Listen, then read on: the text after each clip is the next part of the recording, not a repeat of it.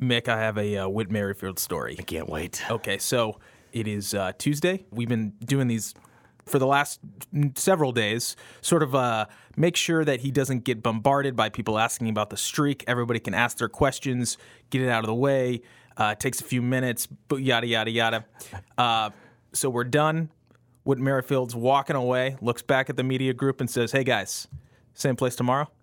Love it. Yes. All right, it's Dodd Save the Royals right now.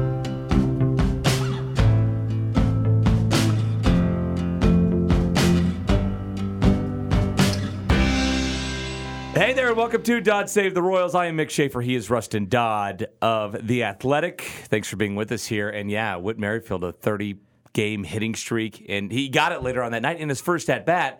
And he's embracing this, is he not? I mean, he loves to talk about the streak, which is the exact opposite of any other baseball player ever. It is. It, well, it's true. Um, we were just talking about off air. Uh, Whit Merrifield is sort of like he reminds me of like a uh, a college basketball star who wasn't a top recruit, Right. And he's, he wasn't he wasn't hassled by the rivals and scout people of the world. He he didn't get a ton of people texting him to say, "Hey, can I get a quick interview about where you're going to go to school?"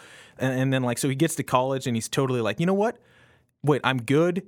I'm I'm really good at this sport. People want you know to talk to me. Let's do it. Let's do it. He's like my kids if they ever had a hitting streak or anything of that nature. That's all they would want to talk about. Have you seen me, Dad? Have you seen this? I hit it, a baseball, got a hit in 30 straight games. That's awesome. It seems like he is kind of youthful in it. Like, no, I, I think I'm cool talking about this. Snark aside, I think I think Whit Merrifield like appreciates baseball. Like he really Yeah. likes baseball. He likes the history. He likes he he's a sports fan. Like he likes Yeah. college basketball. He likes golf. All these sort of things. Like he sees the game sometimes through like. Uh, uh, uh, through like a diehard fan, like he's he told me he went to Japan in the off season for that uh, All Star uh, tour, and I asked him about it, and he said one of the highlights was getting to play in the Tokyo Dome, which he thought was you know one of the meccas of baseball. Which he knows about, apparently. Which I, I most- I would most say that the, don't. the average uh, major league baseball player, if you said, "You ever heard of the Tokyo Dome?" No. What? How many would get the country right if you asked them what country is the Tokyo Dome in? I'm mm, probably forty five percent. I don't know. I mean, Agree. Not even half of them would know. but what you know, country? I, to be fair, that you could probably ask the average American, How sad is that? and it's probably le- it's probably less than forty five percent. So I think that so. Uh, yes. Um, so here is the uh, rundown of the show. We're going to be talking about Whit, of course, and the accomplishments. We're going to uh, try to stave off uh, how bad the team uh, has been, uh, but we will not be able to do that. We'll talk about that. Talk about how bad the bullpen is, and then talk about a well, a guy that Rustin Dodd first introduced to me about this time last year. A guy by the name of Richard Lovelady that everybody else is getting to know now in in the Royals kingdom. I, I, I felt so happy for you on uh, on Tuesday night when he made his major. Thank you. I did. I did see that. I I wrote my first story about Richard Lovelady in July of 2017. Wow, it's been almost two years. Yeah, at the time he was doing really well. In uh, I think he'd advanced at Double A, but he dominated in at High A. And uh, there was even discussion at that time that, like, maybe if the Royals were in playoff contention and needed some bullpen help, he could come in September as a left-handed specialist. That never happened. And then last year he spent the whole year at Omaha. But that first story, I mean, once you know the name, Yeah. you're not forgetting it. Uh, and so, yeah, the, it's been almost a two-year journey to get this get this guy to Kansas City. And he's more than just a fun name. He's a good pitcher. Yeah. as he showed on uh, on Tuesday night. He's good. I know. Uh, you know what was we can like if you really want to get baseball-y about it. He was kind of interesting. His uh, I don't know if he was. I need to ask him about this because I don't know if he throws like a cutter more or something. Something. His fastball last night was like 91, 92, but like with some movement. And they were they on the on the broadcast they were calling it a slider. Yeah. Which I, I don't think it was like a 91 mile an hour slider. Maybe it was. Um, because he also has another breaking ball. I don't know. So anyway, uh, but no, he he's got like electric stuff, which with this bullpen um, is is something they don't. I mean, it's going to stand have. out, right? Yeah. It's going to stand out, absolutely, with this bullpen. Um, also, coming up on the show in the second segment, we're going to talk to a, uh, a friend of mine, um, and you know Paul, too, right? Do you, do you know Paul? Uh, through the internet. Through the internet, friend of all of ours, uh, Paul Shirley, who is not only a former NBA basketball player, but also writing for Royals Review somehow uh, Yes, this season. uh, He's been a Royals fan for a long, long time. Baseball was actually his first sport. We can ask him about this. But then, like, he hit like second puberty in high school and shot up to six foot ten. He'll, he calls it six foot nine. But again, I would say if I'm that tall, I'm going to say I'm six ten. But he brings it down. I think he doesn't round up. And then basketball became his number one sport. So is he the first um, former NBA player to blog about the Royals? I, I, I'm sure I would I would guess that was no wait oh, maybe maybe uh, what Chris Young did right well I guess did he ever play professionally? he never played in the NBA. Okay, he was just He a almost Princeton. did. He almost did, I think. Um, but but he, did Chris Young blog about the Royals? No, I mean over two there. He didn't play in the NBA, nor did he blog about the Royals. But he would be the closest one if there was going to be a candidate. It would be uh, Chris Young, I would think. Anybody else? I don't know, that, like uh, uh, Kareem Rush. You know, he's ever done it. I Um, don't. I don't think was so. he? Uh, you know, um, Anthony Peeler might Alec, have. I don't Alec know. Burks. Has he ever written about them? Um, I doubt it. I doubt it. No, so uh, so that, that's a first right there. So I, I read his first column. Um, he loves to write about dating, right? His dating life. Like both of his books have been about all the girls he dates and all the models and yada yada yada. Uh, full disclosure here: he's my brother's roommate out there in Los Angeles. Uh, so the Schaefers and the Shirleys have known each other for a long time. But but then, of course, his first article about the the Royals, he mentions his dating life. So I'll ask him about that as well. That's coming up in the second segment. So stick around. This is going to be a fun, fun segment. Uh, I liked, I loved Lovelady coming up for obvious reasons, but it also sparked ornery Ned on Tuesday. He was ornery, ornery in the dugout. He was fun, Ned. He was like dropping down like little uh, little anecdotes, uh, and one of them was about what he thought if he could change his name, he can, but he wants to change his name to Julius Peppers because he thought thought that's a you know, a fun name out there, like Richard Lovelady. Were you out there for that? I was. Somebody Yeah. asked him, uh, you know, like Where does Lovelady rank in the yeah, pantheon of, great baseball names, names? Like, yeah, and and he, without even like batting an eye, Bam, like he had talked about it He said yeah. Julius Peppers. No, he's like, if I could change my name to Julius Peppers in a heartbeat, I would do it. Well, and then somebody said, "You you can," and he started laughing, big old toothy grin. Um, but Julius Peppers is a good name. It's pretty A good. cool name. Um, there's been a lot of great baseball names in and around Kansas City. I mean, Rusty There's, Kuntz is uh, still around. There's a Pete uh, LaCock. I think he's still on the staff of with the Cardinals, I- but he even he even interviewed for a couple of managerial jobs. His name's Stubby Clapp. Yeah, yeah. I know Stubby Clapp. You know Stubby Clapp? Know of Stubby, yes, not personally.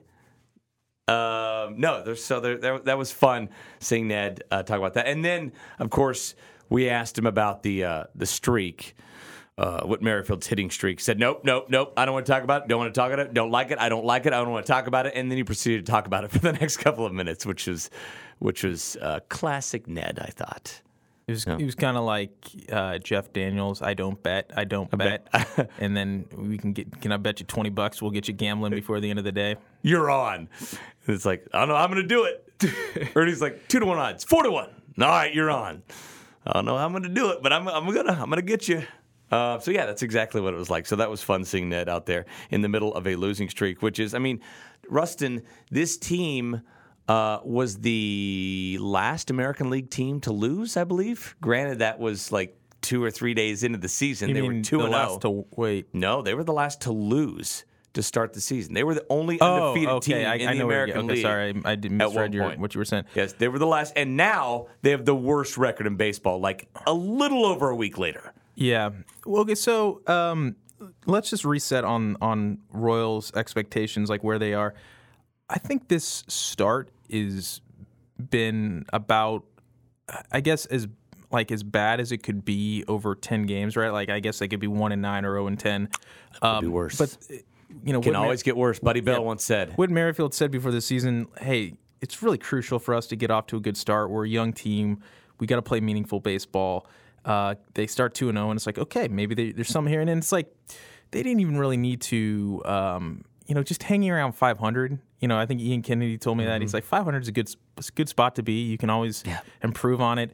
Uh, just you know, hang around, don't lose. You know, and I I just think that. Um, you know, you can the old saying like you can lose, uh, you can lose out of the playoffs in April, but you can't make the playoffs. Yeah. And the So Royals, they're losing out of the playoffs. yeah, and so I guess in the grand, you know, this is not uh, one of the greatest fiascos in Royals history, right? Like they're running out of bullpen where in which they signed, you know, a, a slew of veterans who they were hoping could kind of reinvent themselves. Um, Wily Peralta, who was on the roster last year, but Wily Peralta's in, in that category. Jake Diekman, Brad Boxberger, like, you know, like there's a reason why those guys were available. There's a reason why the Royals, who have a limited payroll, uh, signed Boxberger for 2.25 million, Diekman for 2.75.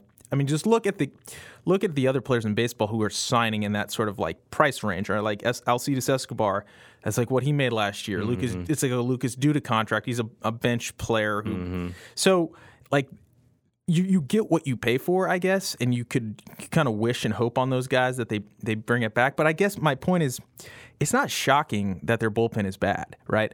It, it's maybe been a little bit surprising, uh, especially if you've listened to this podcast that Kevin McCarthy is off to a Yeah. bad start. Winner Um, Schaefer dinner right there. But no, like Count it's a, one it- for Mick. I think the Royals. What surprised the Royals front office is that McCarthy and Tim Hill, like those were the guys they were kind of counting on. You know, like they didn't expect them to be Wade Davis, Kelvin Herrera, Greg Holland. Like, you know, like they no, no, they didn't expect that at all. But they expected them to like, all right, those are our guys that like we can kind of know what we're going to get from them.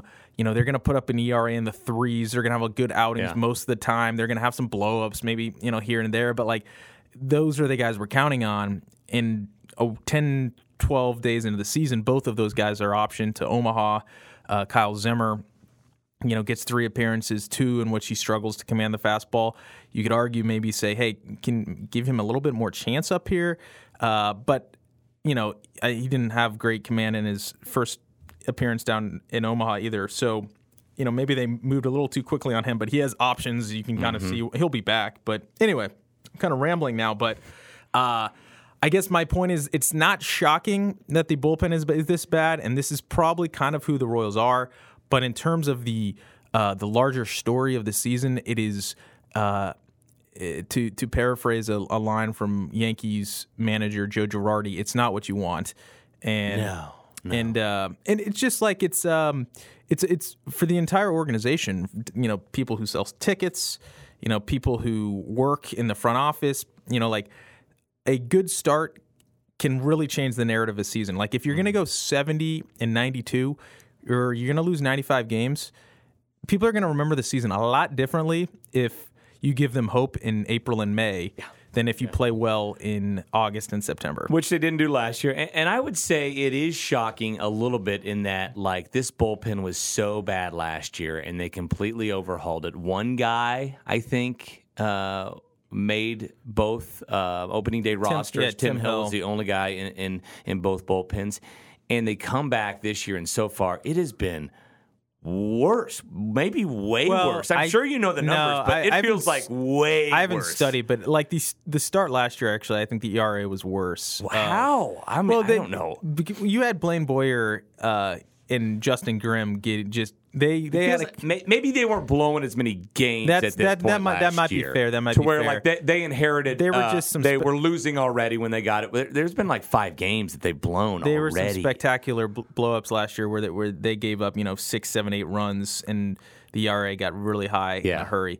Uh, but you might be right. I mean, they they there were potentially four games in a row against the Twins and Tigers in which they had a late lead and they could have won.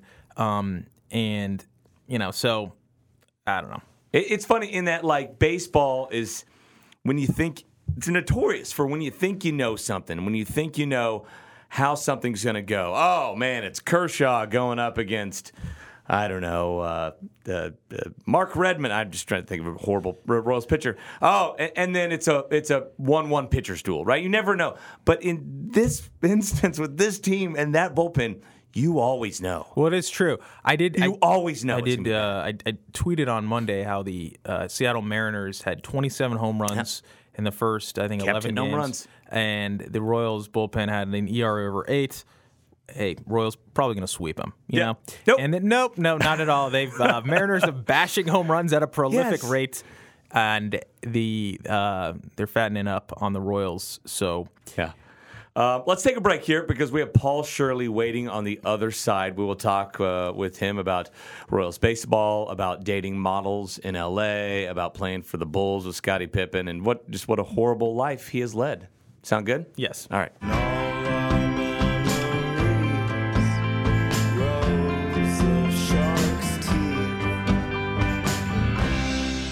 right, we are back here on Dodd Save the Royals. Mick Schaefer, 41 Action News, Rustin Dodd of The Athletic, and now Paul Shirley of Royals Review. Is that right, Paul? That's right, buddy. How'd that come about? Um, so I saw that uh, I'm I'm kind of a, a low-level Royals review fan. I read their stuff to figure out what's going on with the Royals because with the Royals, because they're terrible, you have to generate your own narrative. Like you have to come up with something to to think about. Um, and I think Royals Review does a good job of uh, speculation and other things that uh, keep us entertained. Uh, and I saw that uh, Max was looking for writers, and I was like, you know, I wouldn't mind writing about the Royals every couple of weeks. I watch them all the time, and uh, and might have a couple of things to say about coming back to being a baseball fan after a long absence, and also have that uh, experience as a professional athlete under my belt, so Yes. might be able to lend a little bit of wisdom as to what's going on in the minds of some awful baseball players. That's right. If you don't know Paul Shirley, former Iowa State basketball player, player former uh, what Jeff West Charger? What was your mascot? Tigers. Tigers, uh, Meriden, Kansas, north of Topeka, and he played for three uh, NBA teams as well as uh, 690 teams overseas, uh, if I if I remember right there, Paul. Approximately, almost all of them. If they had a team, I probably played for them. Um, and wasn't baseball your first sport? Yeah, when I was, if I was, if you went back to see 11 year old Paul, you would have found out that He wasn't quite as tall and gangly. He was pretty gangly, but he was not very tall. Uh, and uh, and he would have told you that he was going to be a professional baseball player someday. Um, and then uh, and then the curveball struck, and uh, and I was done.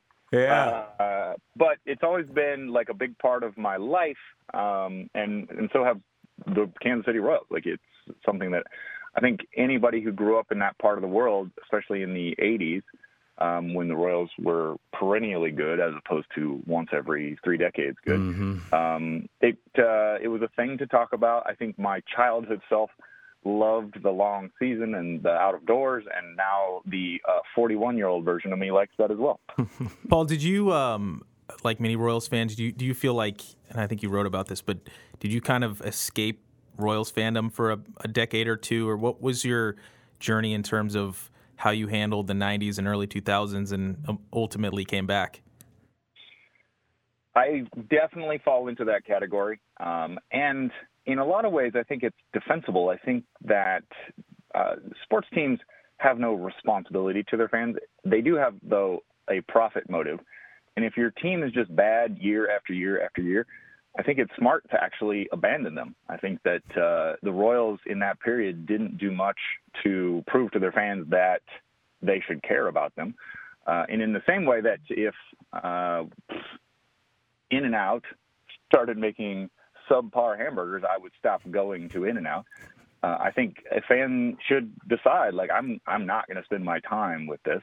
Uh, and then I think as the Royals started to make progress toward some success again, uh, it was easy to see that this was worth our time and this was worth our financial investment of like watching games and going to games. Um, but also, it's true that moving to Los Angeles helped um, because I think we Midwesterners all share something of an inferiority complex, and I think most coastal folks, especially in New York and LA, tend to overlook us. So there was a little bit of a confluence of me regaining some pride in being from the Midwest, while the Royals also got good again. Yeah, and they beat the Angels too in, in 2014. That was that was nice as well. So, um, so you wrote your first piece on, I believe it was uh, kind of on Dayton Moore and how uh, a no plan or a bad plan is better than no plan. Um, what's your next piece going to be on, and how often will you be writing for the uh, Royals Review? Going to be every two weeks, um, and I think as I find my way, I will probably come up with um, slightly more off the beaten path opinions because people like Rustin have the Royals well covered. Um, so I will need to figure out what my take will be. Um, I think one thing that I will dive into soon is I find it difficult sometimes to pay attention to the Royals because there's so much, there are so many like embedded reporters who seem like they're just going to tell you that everything's fine. Like I was on the MLB app this morning, and the stories are all about like, hey, Whit Merrifield's gonna um, tie George Brett's record or tied it yesterday. Um, but no one's like the Royals are terrible. Like this is awful, and people will still go like, well, Ned Yost said this thing, and we so we better believe him. And you're like, well, Ned Yost like career sub 500 record. He's he's it's pretty clear now that Ned Yost doesn't know what he's talking about. So I would I think the next thing I will write about is like why don't people hold their feet to the fire a little bit more? There's something up there's something strange about baseball. Maybe it's because the reporters and the announcers are on the road with the team for so long where they forget to say like hey, wait a second, the Royals have the, are tied for the worst record in baseball, and it doesn't seem like this plan is going very well. Um, why are we not talking about that? Um, you know, Paul, Ned's going to have a statue of himself outside of Kauffman Stadium. He's the all-time winningest Royals manager. He won a World Series with the Royals. He's got to Yeah, know a little yeah. bit about baseball. I think don't there's think a. it does. I think like I think it's an interesting like so having played at high levels of sports for a long time, there is so much luck involved, especially when you get in the playoffs. And baseball is is really um, emblematic of that because the playoffs are such a small percentage of games compared to the regular season. And so that was a really fun run, but if you look at like the man just has lost so many baseball games. Um, I that's not to say like firing the manager is going to change things, but like it's just interesting that people are like, well, I guess if Ned Yost said it, it must be true. When you're like, Yeah, I think there are some people like that. Here in Kansas City, I believe most people are are are not like that. Uh, there's still the Yosted uh, uh, tropes on on Twitter, and you know that's that. I Mm-hmm. yeah, think, but I think what you just said is is important. Like there will be a statue of him yeah. outside. I mean, there might that might be true, and that's Oh, like weird gonna- because he's again, if you look at if you look at the stats, he's just not a very good manager over the long haul. I do think so. I, what I think is interesting about what you brought up is um, like how much should we hold a rebuilding team responsible, right? Um, You know, it's like if, if the plan is in the long term, um, and it's like a question of expectations. Okay, we we all expected the Royals to be bad. Um, they are bad, yet they did sort of say, "Hey, we want to win. We want to try to win."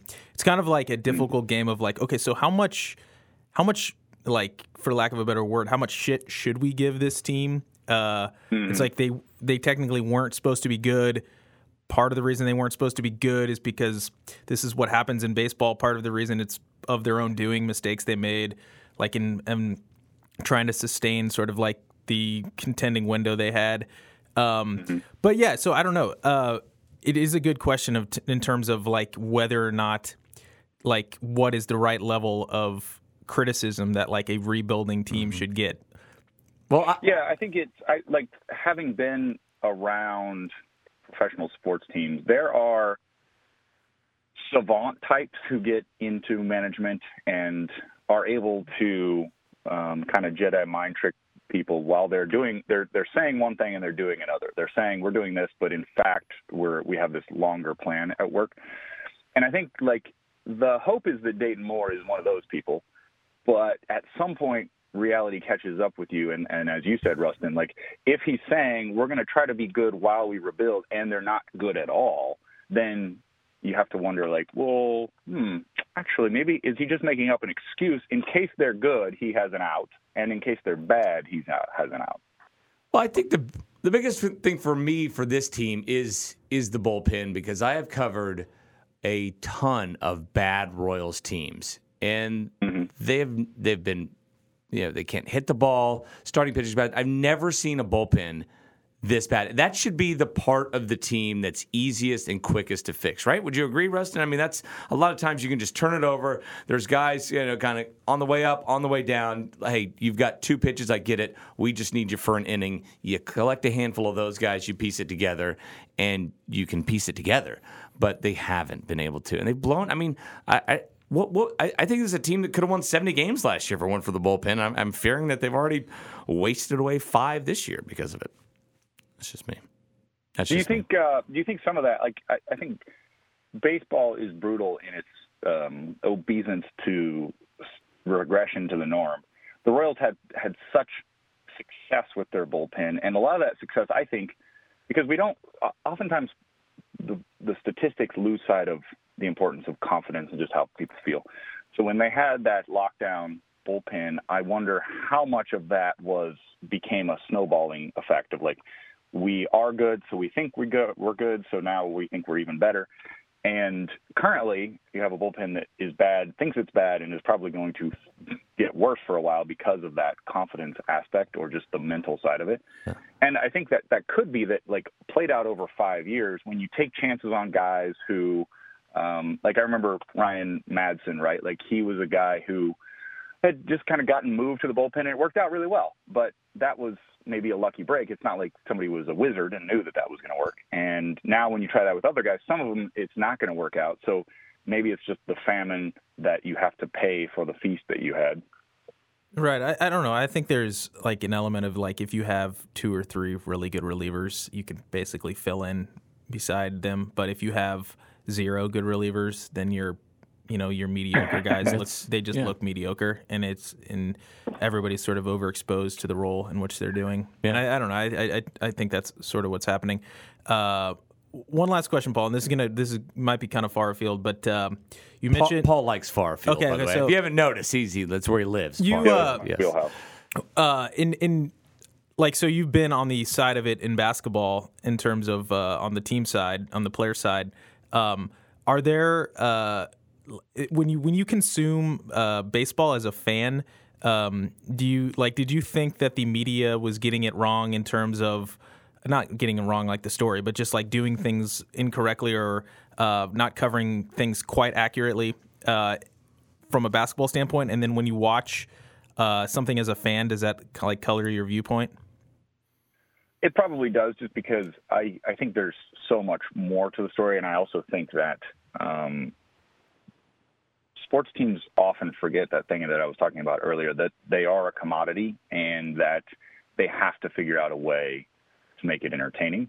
Um, and I think that's what one thing I wrote in that column about the idea of having a plan that at least gives your fans something to connect to. So they see Billy Hamilton on base and they think like, well, you know, we might steal here. That gives me something to pay attention to. Um, I I do think that in base, baseball sometimes suffers because it it thinks that it's entitled to a position within the big three sports, and that's not necessarily the case. It's doing better than I think than people would have expected five or ten years ago, in that it has had a lot a, a bit of a resurgence. But when I watch a game, so when I watch baseball, I never will watch the Royals coverage. I always watch the opposition because Rex Hudler is so bad at his job, and everybody else is so good at their jobs.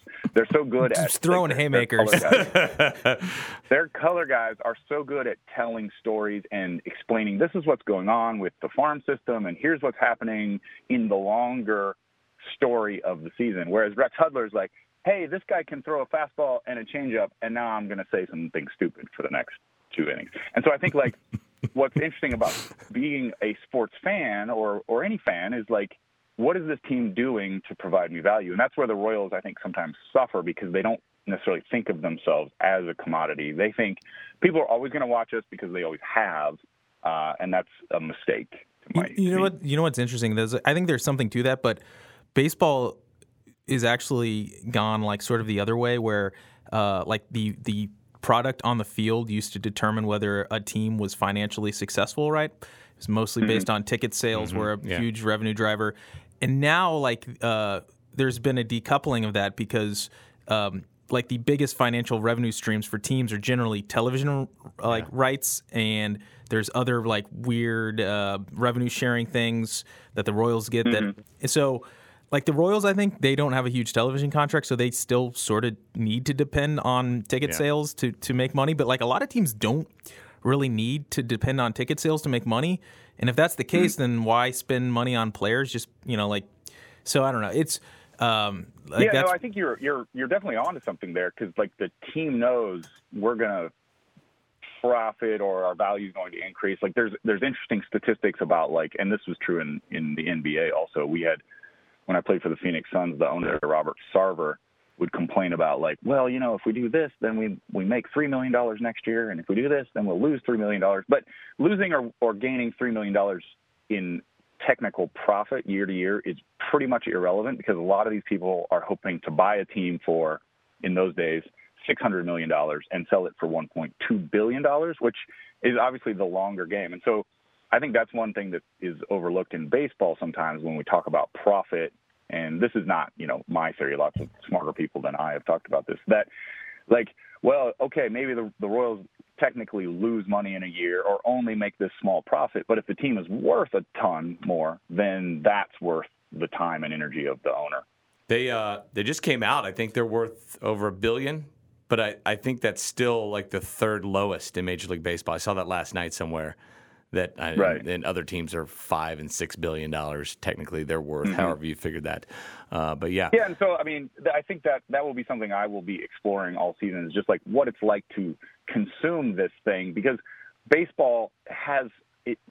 When you're watching a baseball game, you are pretty reliant on the commentators to fill in the gaps because there isn't a lot happening, and that's fine. As I've aged, I've realized like there's something beautiful about that. But I think as a commodity, we have to, if we're analyzing the Royals, think about like, well, what are they doing to actually like keep me watching the game when the action on the field maybe isn't going to do that job. Yep. Good stuff. Paul will let you get to whatever you have to get to. Uh, uh, coffee with models or, or whatever out there in LA, whatever you I do. gotta, I gotta run that uh, that writer's block, guys. That's right. Is is uh, Scott Schaefer there, or is he uh, even out of bed yet?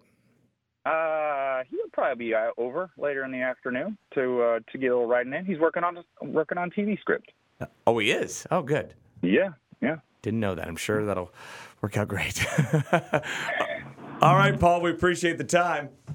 Thanks for having me, guys. Thanks, Paul. Happy to talk about the Royals. Paul Shirley of the Royals Review now, and of um, yeah, Writer's Block is the um, I guess the workshop that he hosts out there in LA. He's got his own. um Terrific pun, by the way. yeah, it is, and I think it's B L O K. Just you know, a little edgy, no not O C K. But uh, but yeah, a lot of like television writers. Uh, script writers, screenwriters uh, for film show up there, and they that's a it's a place where they can write. And he brings in like speakers of there was a guy, a guy, but you know, um, like some some some comedians, some guys, big names come in and they talk about how they write and what they think about to all these people. So it's a cool little business he runs out there. That's him. There's Paul. He was throwing haymakers right away. Wasn't? I, I, I, yeah, I, mean, I hope Rex doesn't listen. Let's see. What would he say? Uh, if the Royals suck, don't don't cheer for them. don't be a fan. Right? Uh, hates Rex, Rex Hudler and uh, a million other things. I think he'll fit fit in at Royals Review. That's he will. Okay, good. Uh, no shot at those people over there. I love what they do too. I'm just making a joke. Uh, all right, want to wrap this thing up? We Um, or yeah, no? we, do we we didn't toast. We haven't. I I, don't have no toast. Do you have a toast? Um, uh, do I have a toast? Uh, whew. Um, no, I don't. I, mean, how about? I'll, let's not overthink this. I mean, like 56 human beings in the history of Major League Baseball have accomplished a 30 game hitting streak. Whit Merrifield is one of them. It's pretty long. We didn't even It's really. a ton of guys that have played Major League Baseball, and only 56 have gotten uh, gotten to that mark. So my toast is to Whit Merrifield for not only uh, achieving that streak, uh, but also not shying away from it, talking about it, and and, and, and embracing it, and, and enjoying the ride, and not not not hating it. And uh, and my toast is to uh, the Dave Matthews Band song uh, Two Step. Okay. Um, this is uh, Virginia won the national title on uh, Monday. On, on Monday night, and uh, I don't know if you know this, but Dave Matthews Band is from Charlottesville. I did not know that. uh, they formed there. Dave Matthews was working as a bartender. I haven't listened to Dave Matthews in uh, like 20 years, um, aside from occasionally hearing "Crash Into Me" on the radio. Sure. Um, I really haven't. And somebody, as a joke, posted uh, the song Two Step uh, from the from the album Crash on after the Virginia title on Monday. Yeah. And I listened to it, and I'm not kidding, Paul. Incredible song, incredible. So if you haven't listened to Two Step in like 20 years, like I haven't, Like what's what? I mean, why is it incredible? What's, Um, you what's just you got to listen to it, man. It's just it's it's Did it forecast this Virginia national title? no, it's just it, No? there's Okay. there's like an incredible intro. It builds. All the instrumentation is just on point. It is a like I'm not a big Dave Matthews Band fan, Okay. but the song Two Step mm, is nice. great. Thank It you, Dave great. Matthews Yes. Band, DMB. We really appreciate it. All right, this has been God Save the Royals. We appreciate your business. We'll see you next week. Bye bye. I was born in California with the fire in my heart. They told me it would burn everything